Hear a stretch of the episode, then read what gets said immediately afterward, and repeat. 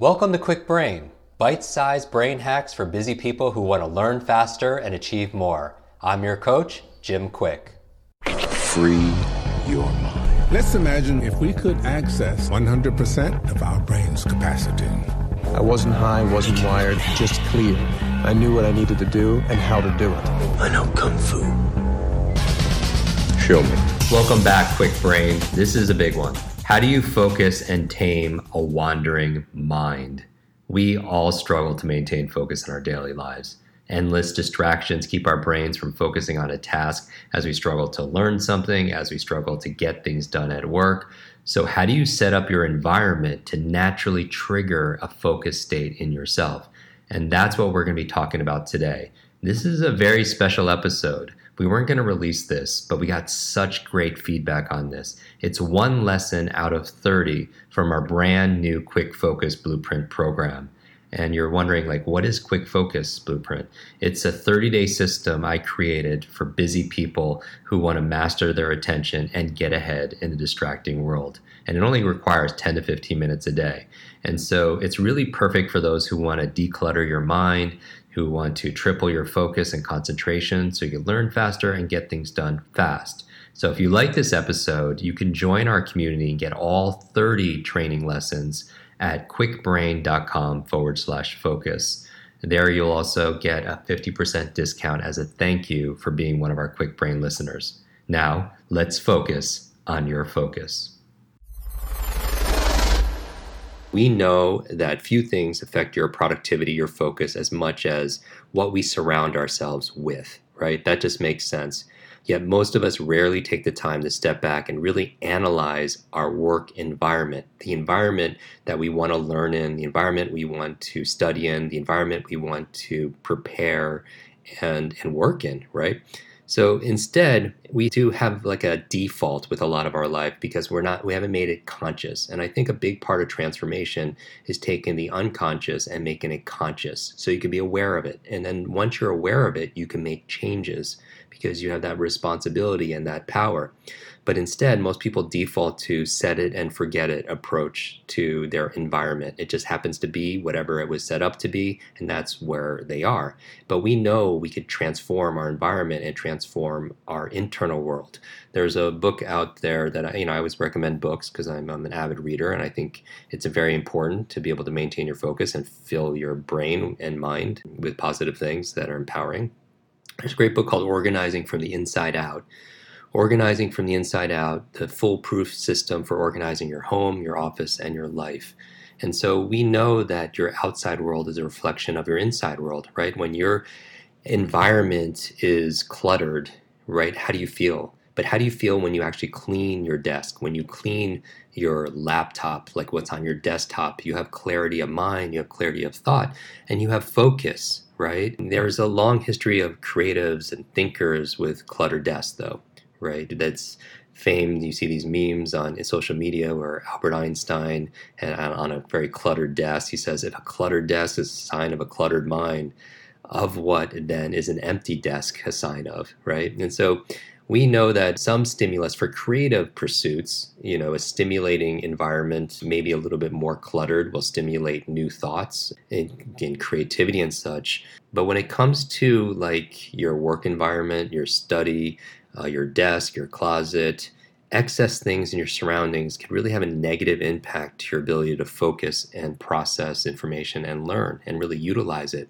And that's exactly what Princeton University found when they looked at people's task performance in an organized versus disorganized, chaotic environment. The results of the study showed that physical clutter in your surroundings competes for your attention. That just makes sense, right? If you have a lot of stuff in your environment, it's going to compete for your attention, resulting in a decreased performance and also an increased level of anxiety and stress.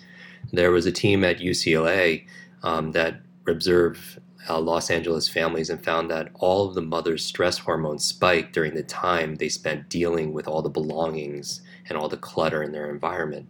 And similar to, we talk about a lot multitasking and what that does to the brain and how it's impossible to be able to switch from one thing to another. Physical clutter overloads your senses and it makes you feel stressed and it impairs your ability to think creatively, to have peace of mind, to have clarity of thought. So, what are some of the things you could do to reduce the clutter in your environment? Because the goal is a clean environment that promotes focus, concentration, and productivity, good levels of performance, and high levels of, peace of mind. So, here are some useful techniques to be able to manage your clutter and your environment. First of all, you want to apply constraints. I always like this idea of constraints constraints of space, constraints of time, because when you have a short runway, it forces you to concentrate. Remember, this is a focus program. But if you have a certain deadline or a certain amount of space, it forces you to be number one, have clarity. It forces you to concentrate. It forces you to have creativity because you don't have infinite amount of time. You have to think out of the box. And it forces really commitment too. So that's why I like constraints. Now, specifically for when it comes to your environment, it's like tabs open on your browser you know having a constraint on it or having it setting limitations on how many notebooks you're going to have or magazines that's going to be in your environment that's the, one of the best ways to stop accumulating things and um, you know having more of a minimal uh, framework that you're filtering for so if you say okay i'm only going to have this amount of magazines on my desk or on my shelf or open only x amount of browsers that's your constraint so it forces you to focus. I would also say that in your environment, no matter how large it is, to also constrain uh, not only the things in, in your environment, but the space. Parkinson's law says that we fill the time with what's available to us. And so eh, nature abhors a vacuum, so it will fill. Same thing about clutter, right? Less room means less room for clutter. I would say also it's important to review and come back to your environment and just have a quarterly or monthly review or a weekly review of your space and set time and schedule time to clean, to organize, to discard things every single week or every single month.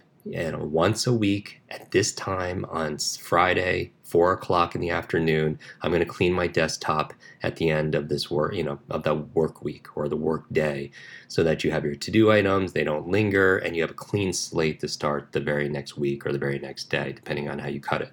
We know that studies have shown how our work habits whether they're good or not so good, are often related to some kind of external trigger or cues. And we talk about this a lot in our memory enhancement program. So if you've gone through Kwik Recall, the master class, it's we go into depth about creating triggers that spark new behaviors. Um, but researchers are increasingly tying our performance to our surroundings right? And when, when, we visit the same places, we work at the same desk, you know, we're always being influenced by the same factors, but most people aren't conscious of it. One of our speakers at a prior Kwik Learning event, Superhero U event, was Julia Roy, and she talked about the power of setting up environments because different places for different um, places of mind, if that makes sense, right? We know that different locations get anchored to certain activities. You know, our brains love habits and if we can associate certain qualities with different places, it helps us get into that flow state a lot better, right? They call this task association. That when you um, when you're in your work environment, that's only what you do is work in that environment. You don't have entertainment there. You don't do other things there. Just the same thing when we talk about later, eh, we talk about sleep. You don't want to use your bedroom for anything other than your rest and your relaxation, your intimacy time. Because if you're using that as a place to study, and you're creating that stress, you're associating that to the environment. Does that make sense? Or if you're using it for entertainment, um, that's not necessarily the best thing ever either. That's why we recommend not looking at screens and watching TV in the bedroom because if you have sleep issues, those activities get anchored to the environment. And so you want to be able to control that. And so we talked about uh, brains love habits, but certain qualities get associated to different places. And so when we're talking about task association, this is your brain knows when you're in a certain place, you're taking a certain action. So you train yourself to be able to to condition yourself when you go into an environment. And this is like, okay, this when I'm here, I write. And that's the one thing that you do. Um, and so one of the things is really controlling your devices also. And that's what Julia talked about at our event. She's like, you know, when you have, uh, like, for example, you're an iPad, just use your iPad, have a designated iPad for work, have a designated iPad or tablet for entertainment, but don't mix the two because, like, never use your work laptop to, to do anything other than um, study and work. Don't use it for entertainment because you want to you do not want to mix associations and activities because your brain gets hardwired to go into state through conditioning. Um, so you want to be able to check that. So if you want to create a workplace that's productive, focus on making it easier to do things with these triggers and harder to do the tasks that you don't want to do. Um, one of the people we interviewed for our podcast is Dr. BJ Fogg out of Stanford University, and he calls this designing for laziness. And he talks about sometimes it's as easy as turning off the phone or putting it in the drawer. So every time you're tempted to check it, you have to go through a more difficult process, a, a longer process, while other times it might mean unplugging your TV, or, uh, you know, or putting something in the closet. So you're setting up the environment uh, to, to win, to make it difficult to do the things that are going to distract you. Um, there was a study done in UC Irvine that shows it could take up to 20, 23 minutes just to recover from one distraction. So it's no wonder that work environments full of, you know, social connections and everything else and lots of shiny objects can really hurt your productivity. It's incredibly difficult given the types of distractions in an office. If you work in an office, one of the most effective means of like combating the challenges of distraction is really switching up your your work environment because some people you don't you have limited control over it, right? If there's lots of noise going on and people bothering you, you have to be able to do the best you can with what you have. There was a study done at, at Harvard business review has shown that workers who are able to control their environment they just have better focus and they perform better.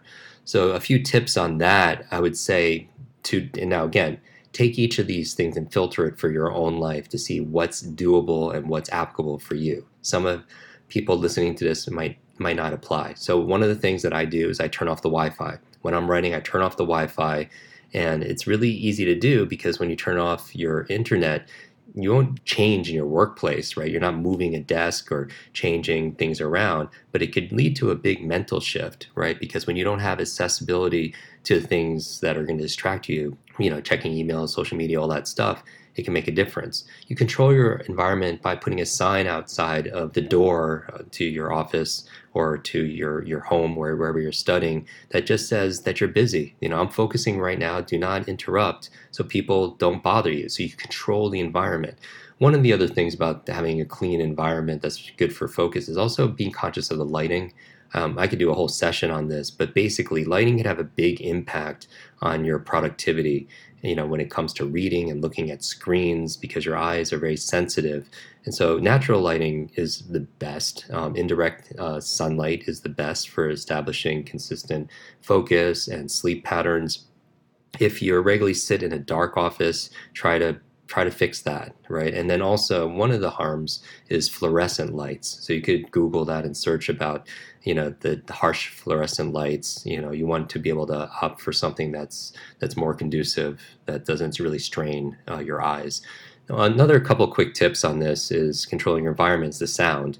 And so if there's noise in your environment, then you want to be able to control that, either canceling out the noise, asking people to be quiet, or if you don't control that, you know you you have noise canceling headphones or if you want to try music some people really like creating a, a, playlist that allows them to use like focus music and we could talk about this a little bit in a future session but there's certain music that helps to really engage us. Um, according to uh, the it was in the new york times 15, 30 minutes of listening to music, the right kind of music, can help you to regain your concentration. And we're thinking about music that really boosts your mood, increases your productivity, not having lyrics so much, but more instrumental or acoustic music. And so those are some ideas in terms of sound, either canceling out the sound, controlling the environment using music. Um, the other, the last thing I would mention for you is this um, it's something about having a focused friend. And we talked about this in a previous session where I talked about how the people you spend time with uh, really affects your focus concentration. And it's called the, the Hawthorne effect. And basically, what that is, is it might sound counterintuitive um, to invite somebody into your work environment um, because it might be distracting. But studies show that being watched while working can lead to productivity boosts. And they call this the Hawthorne effect. Basically, the people will change their behavior when they feel or they know that they're being observed. And that makes sense, right? Like lots of times I will um, I'll, I will go out of the office. I'll work at the at a coffee shop or I'll work at the, at a bookstore, and I'll ask a friend to come along. And I won't really talk with my friend, but my friend is very focused, and he will he just gets things done.